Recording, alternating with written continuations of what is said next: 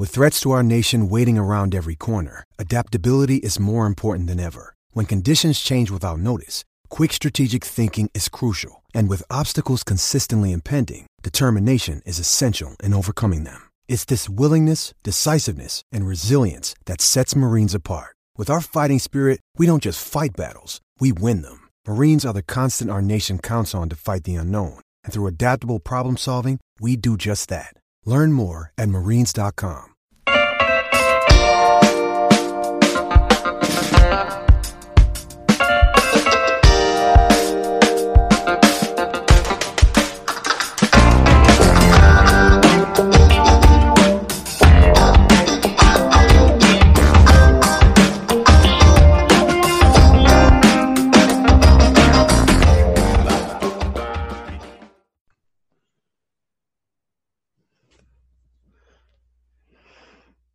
All right. Welcome back, Hawkeye fans, after the bye week.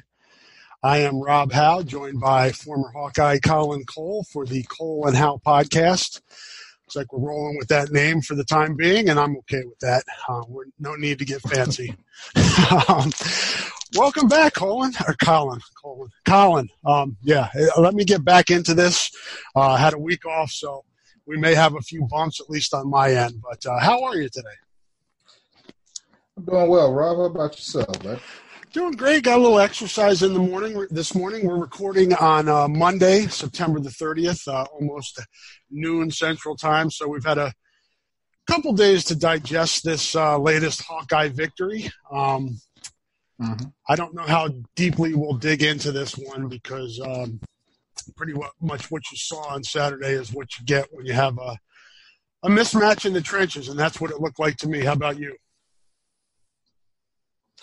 Absolutely. They definitely were undersized, undermanned, and unable to hold a candlestick to our front, both on the offensive and defensive side of the ball. So, uh, unfortunately for them, they came into a, a riled up Kinnick Stadium against a very dominant group on both sides of the ball in terms of the, the trenches, offensive and defensive line play.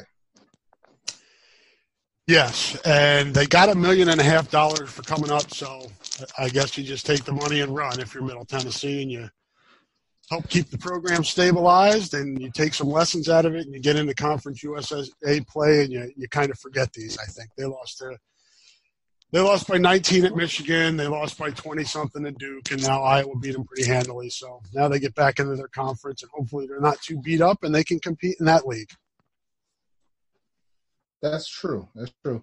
You know, I, I, think a lot of times we kind of forget how these these games, how they prepare these teams for conference play and trying to find seeding and find their opportunities to get into a bowl game themselves and playing against top notch competition. You kind of get opportunity to see where you stack as a player. You know, that's that's one thing that you never you never let go. You're always a competitor and I'm sure that those guys on that team, coached by those coaches, everybody came in here with the mindset of trying to compete and trying to compete on a high level. You know, they want they came up they came to Kinnick with the upset in mind, but obviously they have some room to grow and hopefully they they found some things to grow from and you know they'll go into their conference and uh, get some wins this year you know but uh but yeah it was uh, it was definitely a mismatch stepping on the field with us uh, this past saturday wanted to kind of pick your brain on something, Colin, and I don't want to go um, too overboard here. I was 4 0, 14th ranked in the country in all the polls. Um, what I wrote about Saturday and kind of what I liked was we talked to the guys on Tuesday about this being, I don't really like this term, but it's, a, for lack of a better term, a trap game, a game after you play rival Iowa State have a bye week, and then you've got Michigan at Michigan the week after this game. Uh, for lack of a better term, we'll call it a trap game. And we talked to the guys about that last Tuesday during player availability, and they were like, they acknowledged that, and they felt like Saturday would be a good test on their focus. Now, what I wrote about is we saw focus at Iowa State, where you had almost three hours of weather delays, and Iowa still played the cleaner game and deserved to win that game. Now, this past week, there was no sign of a letdown. There, was no sign of taking Middle Tennessee lightly. Iowa went out there and just took care of its business. And I just I felt like that was a really good sign that this team's mind is in the right place. Can you take anything from that? I think that when it comes to it, you know, it, it comes from a large part of it comes from the culture that is is built in the or in the college institution in, in the uh, in the locker room and everything that the coaches build.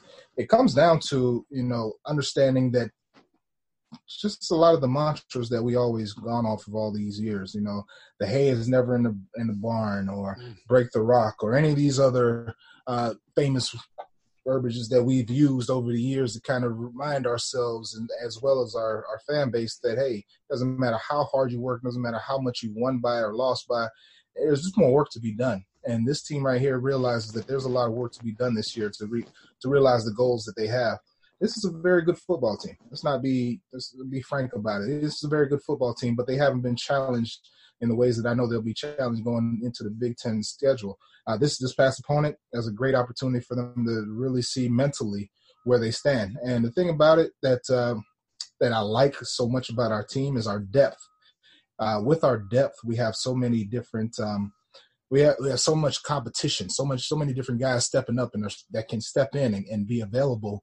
So that if there's, you know, if, coach sees that somebody's not into it mentally, hey, let's get somebody else in there that will be into it mentally, that can, you know, bring help bring stability back to that position. Because you know it comes down to this is just another game on the schedule. Every game has its it has its importance but it's just just the next it's just the next opponent. So uh, handled handled business with Middle Tennessee, but uh, on to the next opponent and on to full time Big Ten play now.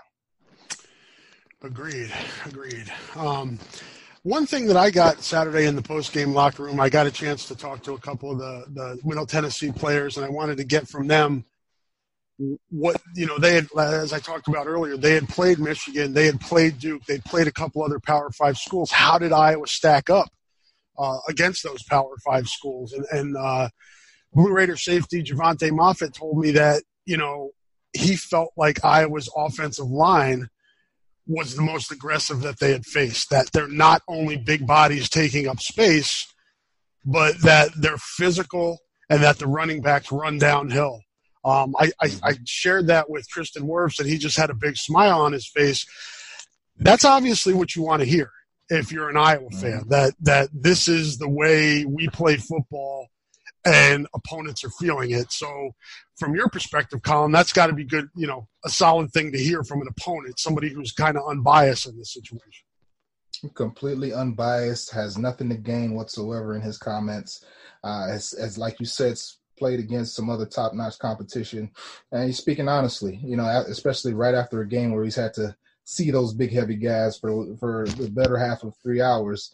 Uh, coming off, coming down, coming downhill, coming off the ball, uh, putting them in position where they have to make open field tackles against those running backs, those elusive running backs. And it doesn't matter how you feel at the beginning of the game, when the end of the game comes, if you don't have, if if, if you've been having to tackle for hours and it's been a, a difficult task throughout, and you're you're going to be worn down. You're you're going to remember uh, some of those intricate details. Uh, uh, those big guys have been leaning on my guys, and now I got to make here. I got to make another tackle. So that's that's tough. But I mean, as a free safety, you get it. You get a chance firsthand to to kind of see how things develop in front of you, and you see how those guys are coming off on your guys. And if you got to make that tackle on that that big heavy number 28 coming down screaming at you. It's it's not easy. Or number number 15 kind of giving you a move, or number 10 giving you a move. That's that's not easy. So uh, to hear that it gives brings credibility about it. But again, uh, that's what you want all your opponents to have to say about you after your game is over with. And we're doing a good job of that so far this season. But again, we're heading into what the meat of this of this schedule. So we're excited to see where we go from here. And to uh, build on Colin's point there about the running backs, you had number 28, Toren Young, 11 carries, 131 yards. Number 15, true freshman Tyler Goodson with 12 carries for 97 yards. And number 10, junior Mekhi Sargent, 14 carries, 91 yards. Uh, Iowa rushes for 351 yards, the fourth most in the 20 plus, the 21st season of Kirk Ferentz football um, the 644 yards of total offense, the most ever in the 21 seasons of Kirk Ferentz Iowa football. So uh, some some gaudy numbers there. Um, uh, but again, as I wrote, I, I just felt like to get to those numbers for me, we see it around the country every week. Teams that are favored by a bunch of points not taking care of business. This team came out from the jump, from the opening kick, kickoff on Saturday, and was on point and just was supposed to beat this team soundly and did. And to me, that that's the what I beyond any numbers, that's what I took most out of this game.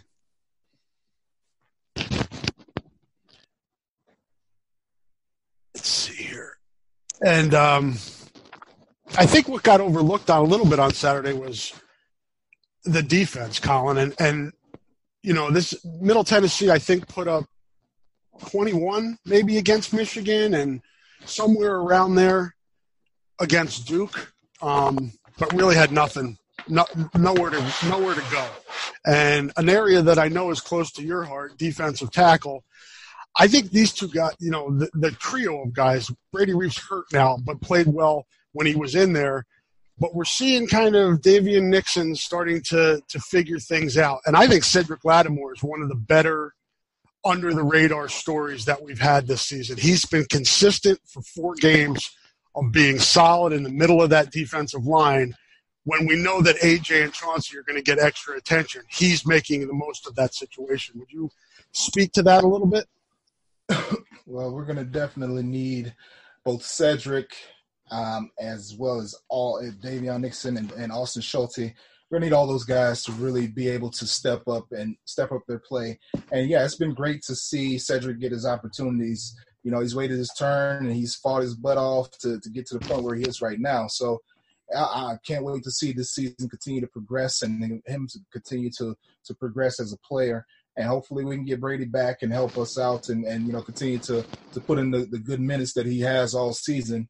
Um, but yeah, those to see uh, Daviyon Nixon to really step his game up and really play uh, a really good game on on Saturday uh, with, with, a couple pressures, a couple hits. Um, you know, he had to be like one of the one of the defensive players of the game just by his play, and he's, he's taking it to another level. So uh, with those guys on the inside, I know personally how important those guys' jobs and presence is to just being able to uh, put put it together. I mean, defensively, your, the strength of your defense will be determined by the strength of those two interior guys that are, on the field for.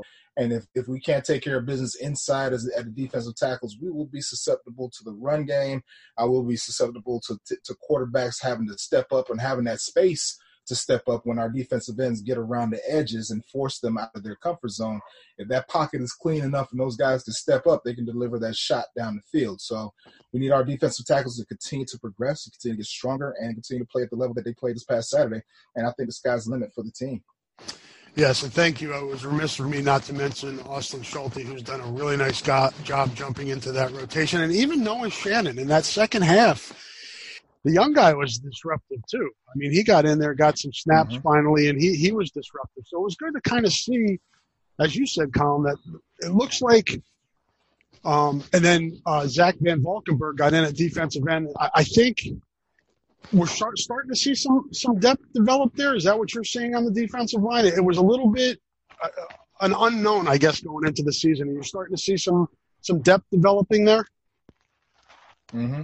Mm-hmm. And I mean, I, that's what that's what it, the season is about. You know, sometimes you don't know going into the season what it's going to shake out to be, and you know, you you plug guys in because you've had such great depth throughout the years at a position. Now you're like, well, who, who we're going to put in there? But then you start putting guys in, and they start showing up, and this is what it's about. This is where the recruiting comes in. This is where uh, months of, of, of off-season training comes into play and so guys take advantage of their opportunities. I mean, we can't forget that these guys have been ball players for a long time themselves, and so thankfully they get their opportunity and they take advantage of it. Sometimes injuries and and and inability to stay uh, eligible and and other factors kind of play into a guy not being able to be productive when you bring him in as a freshman or you know as a junior college transfer. But um, if you get your opportunity and you're ready to to step into that window, take advantage of it, then you're a mainstay. You get a chance to continue to start. And then the thing that I like about competition, you know, is is that uh, Riley Reiff comes back, But then if, if Daviyon Nixon is playing as well as he is, the the plug him back into the starting lineup. You know, but that's the best part about having competition is that those guys can push each other to to get the best out of each other, and that's and at the end of the day, it's going to benefit the Hawkeye defense. At the end of the day, so I'm I'm happy to see that we have depth, and I'm happy to see that we have guys that can kind of fill in and create uh, competition as well as create a situation where guys will continue to get better. What do you uh, what have you seen from the linebackers? There was a position last year that was really young because Iowa had graduated three linebackers and really was inexperienced. Have you seen that that group step forward this year? Uh, Welch had, I think, Christian Welch led the team in tackles again, the middle linebacker with nine the other day. So, um, certainly production tackle wise. Mm-hmm. I think Christian Welch is definitely stepping up and stepping into that role and, and continuing to show growth in his in his in, in his career. Um, I think Niemann is coming along very well. I think he's got a lot of uh, ability, and uh, uh, you know I think he's picked up where his brother left off at, and he's got a lot of range. He's got uh, he's got quickness, speed, and to see you know, I, ever since I played, the staple of the defense has kind of been consistent. That you keep your linebackers on your on the field as your best tacklers, the guys that can make plays in space. And he's a guy that's done very well doing so. And uh, can't forget about our guy Djimon, who has been very has, has, played very well as well. So I think the group as a whole. I mean, after after graduating three seniors, like you said a couple years ago, it's kind of been looking for itself and trying to find itself. And I think that they're doing a, a, a wonderful job now. They, they kind of find a good mixture of guys that can, can that they can deploy in, in, in coverage as well as play break base defense and play downhill. that's what I like to see is, is playing downhill, creating negative plays on in, in the running game, and you know breaking passes up in the passing game. They're going to put it, continue to put us in good position to win. You know that bend but don't break defense is not necessarily always the great at, the, the, best attitude. Let's create negative plays and let's put them let's put the offense back in in negative yardage situations so they have to dig themselves out of a hole. And with the trio that we have at, at our linebacker corps right now, I see nothing but growth moving forward. I think it'll be interesting, Colin, because because we talked and when we were coming into this season, a lot of talk was made about Iowa with the four-two-five after Amani Hooker being able to play that cash position last year. Injuries in the secondary really hasn't haven't allowed us to, to play that this year. And as you said, the linebackers, are, you know, it's been a lot of four-three, mostly four-three, uh, and it's worked. Um, now you get Michigan, a team that's more spread out this year. Uh, then Penn State comes to Kinnick, a team that likes to spread Iowa out, and then Purdue, another team that that likes to spread it out.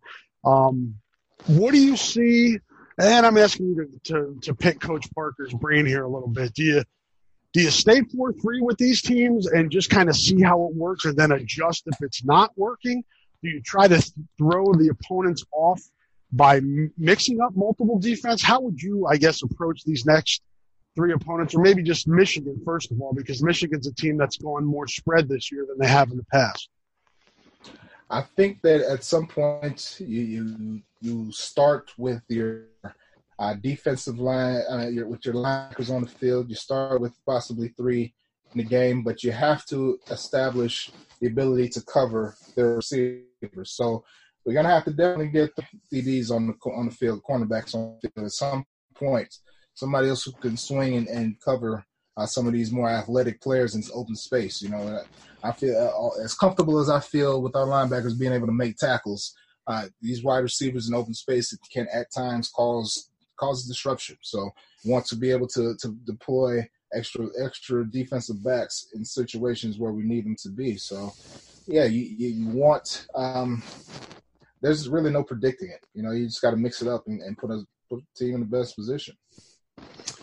Yeah, and definitely that'll be, as you said before, um, the competition certainly takes a step up. And um, when you get into conference play, Colin, how much more is it about um, X's and O's and things like that? Because I would think that most of these teams know each other pretty well and scout each other pretty well. Does it come down is it more to execution? I, I wouldn't think that you're able to, you know, like we see in the preseason where teams do, um, you know, like Iowa State with the, you know, the halfback pass, you know, double pass, things like that. I, you don't see that as much in Big Ten play. Is this more just now come down to preparation and execution?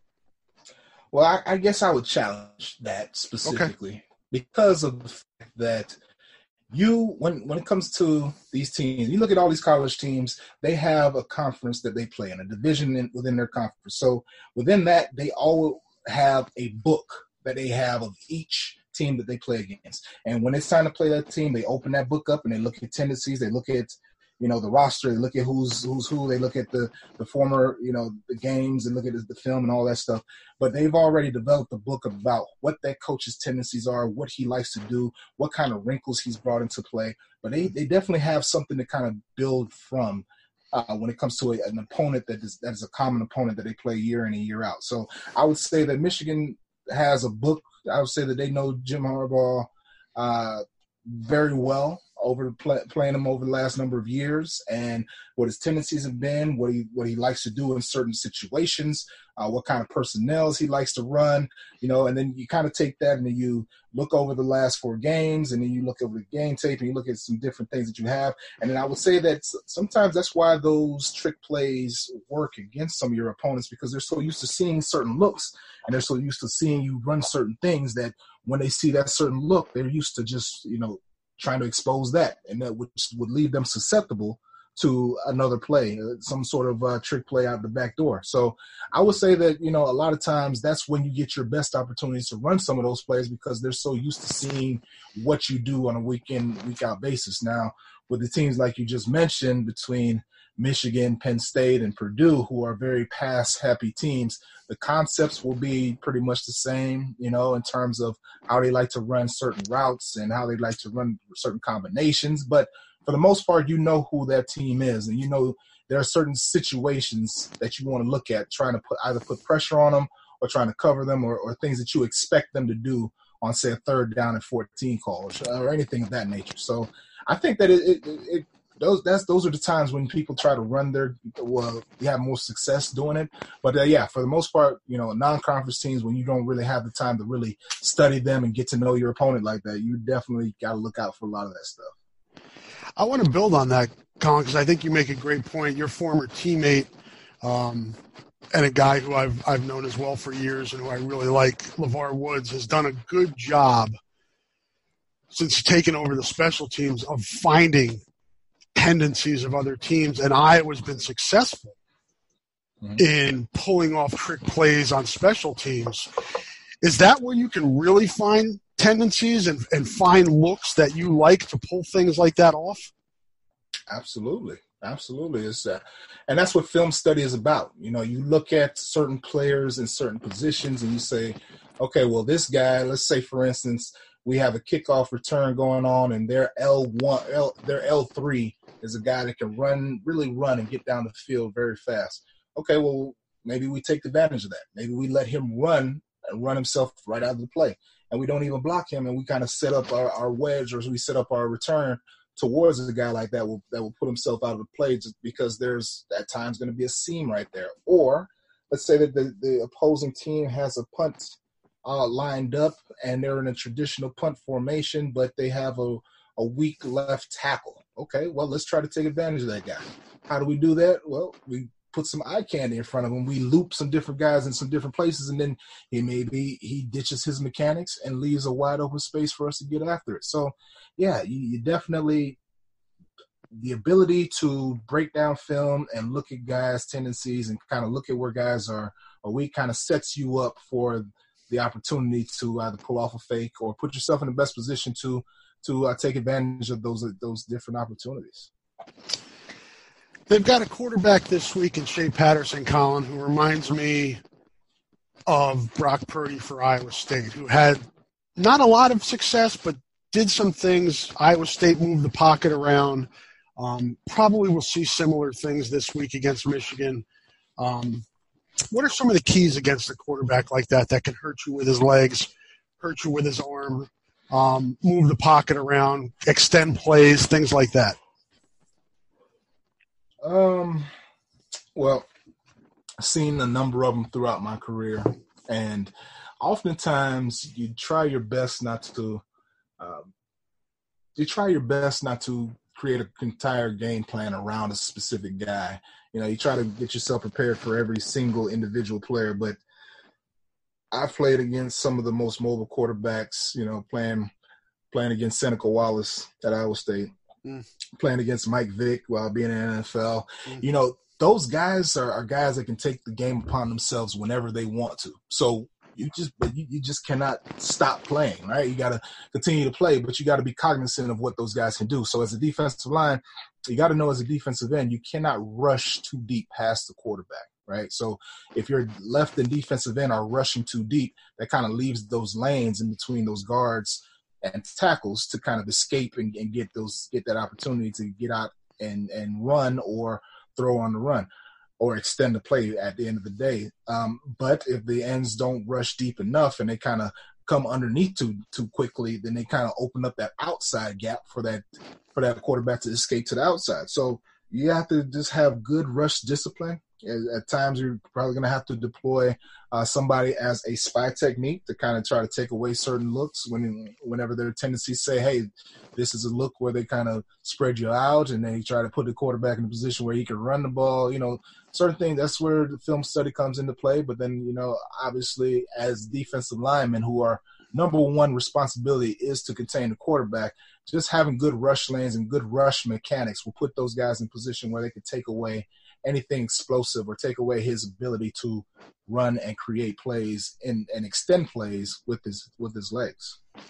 And then what are the keys behind that that first level, Colin, into the linebackers and the defensive backs? What's what what are some of the keys for them against a guy like that? The keys for anybody who is in coverage is to stay in coverage. And when the initial play breaks down and there's uh then and he's out he's in the backfield trying to create, trying to run around, you just have to stay on your guy. Don't get your eyes on him watching what watching what quarterback Patterson does. Don't do that. Stay keep your eyes on your coverage.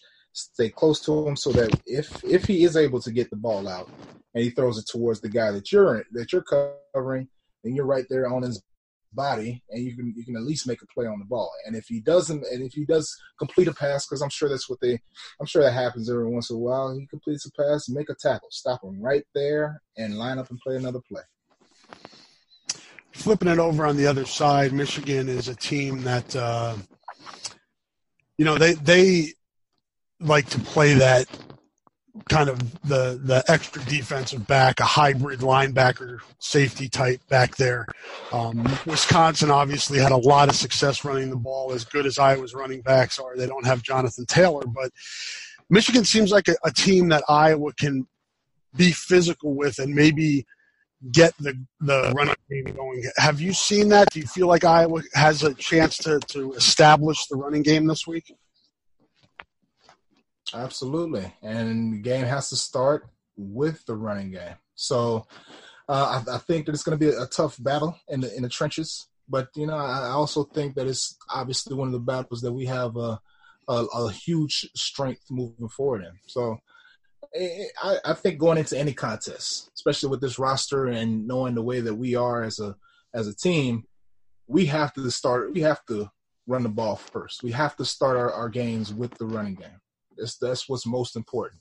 Um, being able to start each and every game with that running game and be dependable and, and, and have that be kind of the focus is very, you know, it, it kind of not every team. Let me put it to you like this: not every single team has something that they feel like they can lean their hat on and say, "Well, this is this is who we are. This is what we are. This is we know what we are here. This is this is our staple. This is what we're comfortable doing, no matter what the situation is." Iowa's staple is the running game. So we get that running game going just as we were able to do against our previous four opponents. I don't see why we can't continue to do that against this team. Obviously, they got some very good players up front because they always do. I mean, this is Michigan and mm-hmm. there's going to always be some very talented players on their team. That's just kind of the way it works for them. But ultimately, they still have to show up, and they still have to they, they have to they have to perform, and they got a lot of pressure on their their shoulders. This is their homecoming weekend. And I don't know why they thought it would be a good idea to go ahead and schedule us for the homecoming weekend. And you know what? Matter of fact, Rob, as I think about it, I seem to remember something back in 2002 of the same caliber.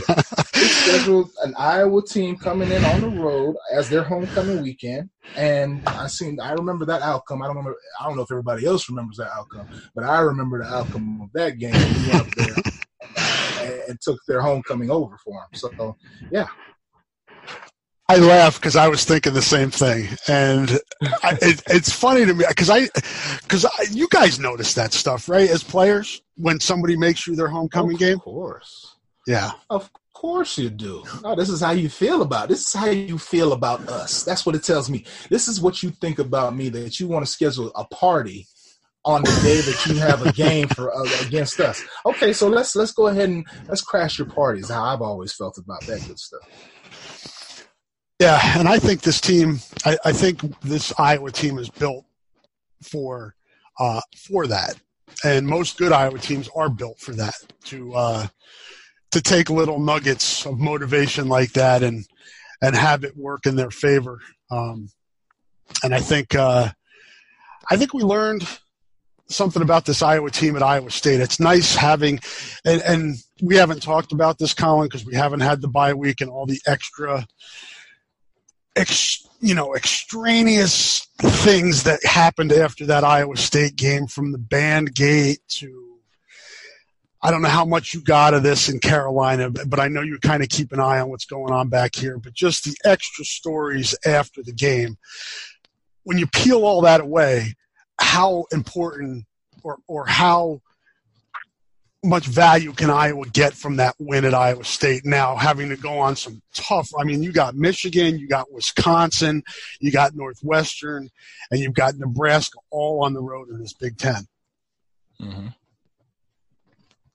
So I mean it, it feels like for me personally, I don't know how players would think. For me personally, I have more confidence now that Iowa can go on the road and win in Ann Arbor than maybe before I saw what happened at Iowa State. Would you agree?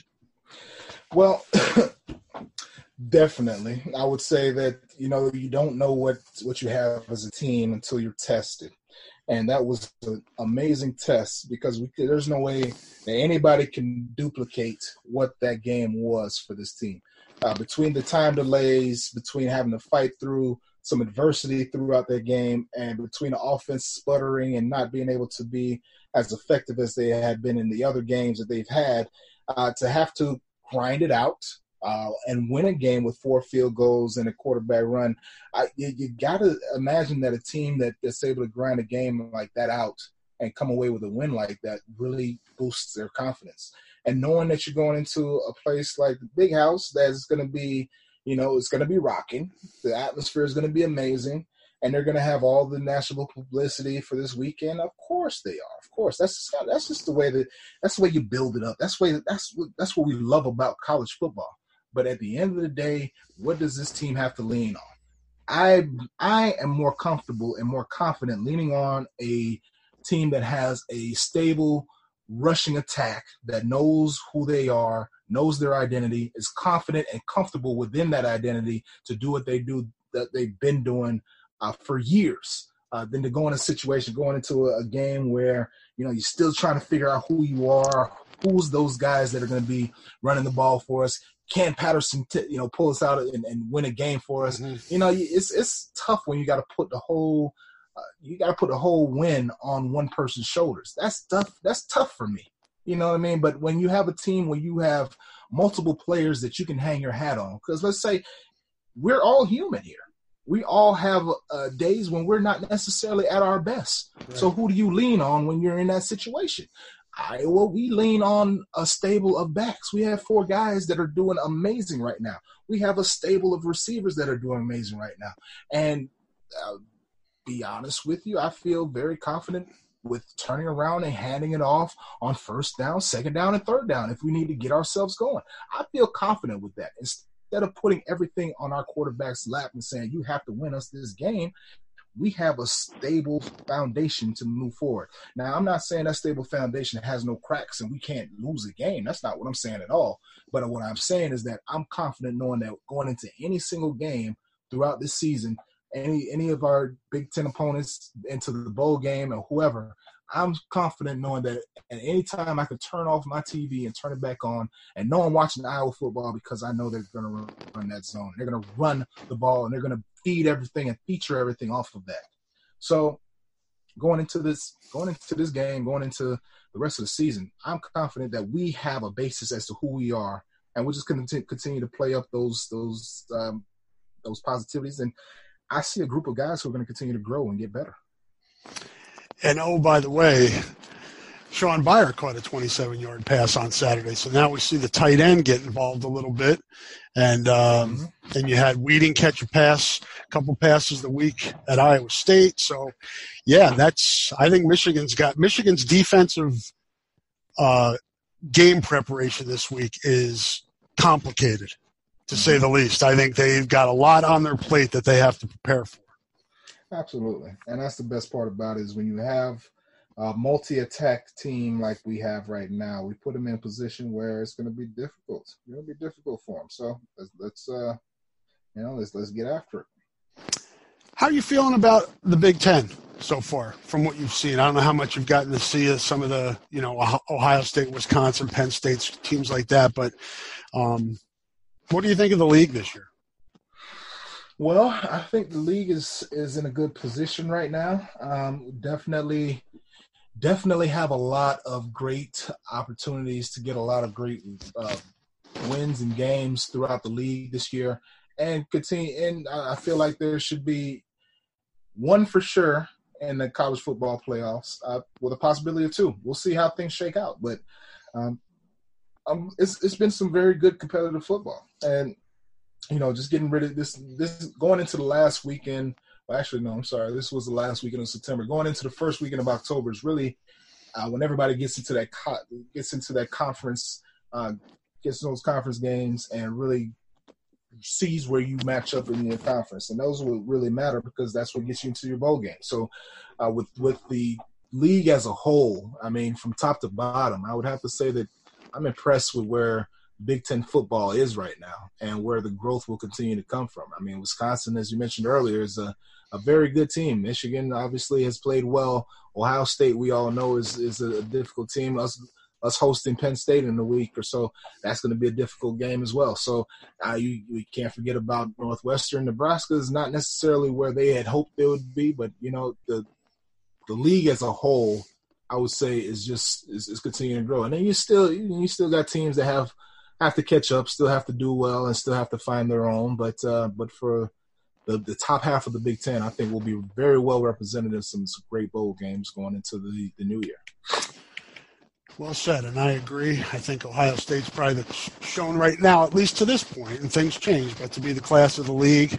Um, and then after that, I think, you know, Wisconsin, Penn State, Iowa, maybe Michigan State, but Michigan State looked a little shaky against Indiana on Saturday, um, and then lost at home to Arizona State too. So Mm-hmm. I think that top four, you have Ohio State probably a notch above right now, and then Wisconsin, Penn State, and Iowa be fun because they all play each other.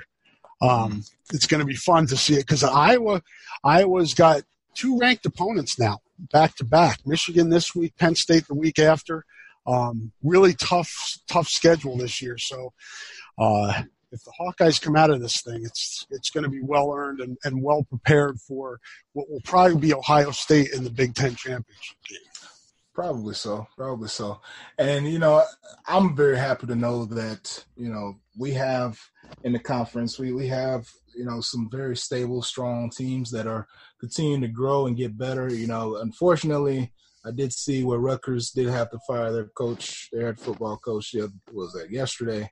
But you know, this is a game where you have to win, and the, the, the constituents want to see that you are growing and you're making a positive growth. You know, you're you're looking po- like you're you're moving towards something, and you have something to hang your hat on. Just like I was talking about, if a team, if the constituents as well as your fan base as well as your your your players don't see something to hang their hats on, then you just can't. You can't. You lose a team that way. You lose them.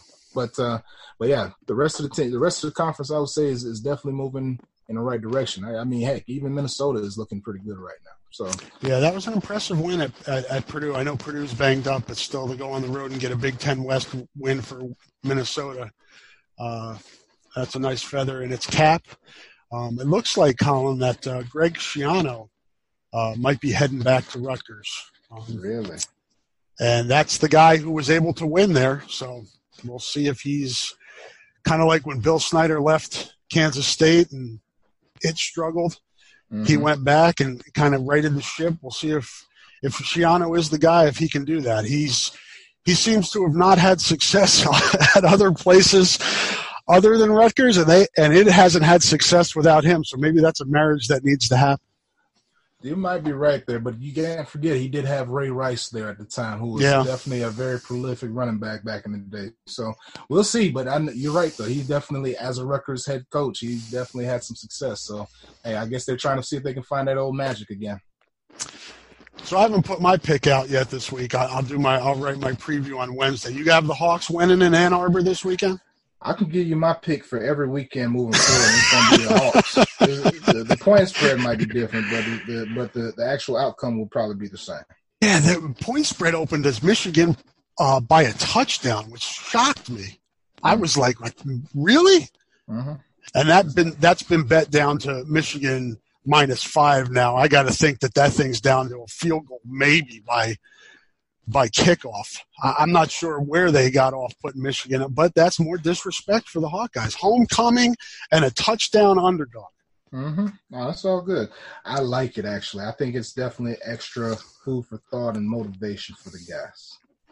Yeah, and like we've talked about in this podcast, and kind of the theme of this podcast, I think this team's, I think this team's head in the is in the right place. I think it's concentrated, it's focused on the tasks at hand, um, and I would be nothing really shocks me in sports anymore, but I would be pretty surprised if Iowa doesn't show up and play. I think if Michigan's to win this game, Colin, Michigan's going to have to play really, really well. Mm-hmm. I agree. So, I agree. Uh, they're gonna have to they're gonna have to play a better game than they played all season. That's for sure. Yeah, agreed. Because um, I think I was going to give them, I was going to give them everything they want and give them its best shot because this is a this is a this is a uh, this is a statement game for Iowa too. I think if I because Iowa's around 14 right now, and I kind of get a sense that around the country people are like, yeah, but what have they done? What have they? Who have they? They win this game in Ann Arbor, and then I think people start to say, okay, maybe not that it matters because you got to win your games anyway, but just from a perspective standpoint, I think this is this is a, a game where Iowa can start to to maybe um, build the resume to the point where people are saying, okay, this is a team we, we need to pay attention to a little bit closer now. Mm-hmm. Yeah, I think you're always going to be looked at that way, and it's going to yeah, it's always that that uh, those naysayers that you have to kind of shut them up and all that kind of stuff. It is what it is until you win big, until until those things happen, you know, you're gonna always have folks that have negativity to spew. But I I I welcome it because you know it kind of it's that chatter, it's that noise, it's that that stuff that kind of brings you a reminder as to who people feel like you are and makes you have to show them who you are. So I'm thankful for it. We, we need all the we need all the shots we can get. We need everybody to be be uh, putting us in a position where they don't think we're going to do much, and we're just got to continue to work at it. And I know Doyle has a field day with these things. I, I remember, see with the new facility, we don't get to see behind the curtain as much. They kind of keep us media people out. But the old days when he used to have those signs up outside on the, you know, when, when you played here, like he put he'd put those signs up around the facility or put them up on outside the weight room doors so you guys would see him when they come in. He's the he seems to be the the the motor like that that guy that just kind of is that. I don't know if you remember the Flintstones. If you watched the Flintstones when you were a kid, but they had that little green Martian Gazoo guy that used to talk to. I'm going way off the. I'm going way mm-hmm. off the, the I know what you're talking about. he used to tell Fred what to do. Doyle reminds me of Gazoo, the guy that's just kind of always there saying, "Hey, psst, hey, this is what's going. This is what they're saying about you. That's what they think about you right here." All right, Colin. I think that's a, a good place for us to wrap up for the week. Um, hopefully, you guys enjoyed listening to us, and uh, we don't have a bye week for a while, so we will be back again next week to hopefully talk about uh, the Hawkeyes' big win in Ann Arbor and then preparations for a night game which was announced today, a night game against Penn State, um, right. which we could have game day here again. I don't want to get ahead of ourselves, but a win this week. Penn State probably wins this week. Could have game day in Iowa City next week. Um, but we'll cross that bridge when we get to it. Let's take care of the Wolverines first, right? That's right. That's right. And I'm making plans for being up there in Iowa City for Penn State game. So we'll see. Okay, cool. I'm, I look forward to seeing you guys when you make your way up here for for that that big night game against Penn State. But uh, let's get a win in, in, Ann Arbor this week and kind of kind of grease the skids a little bit more for uh, more controversy with Jim Harbaugh in, in Ann Arbor. We, we would uh, we would like to watch a little bit more of the drama taking place there. Oh, absolutely. That's all part of it. That's all part of his act and everything. That's just who he is. That's okay. All right, Hawkeye fans. Well, thanks again for joining us again. And uh, for Colin Cole, this is Rob Howe for the Cole and Howe podcast, and we will talk to you guys again next next week, probably Sunday or Monday. So check us out again, and uh, we'll talk to you soon.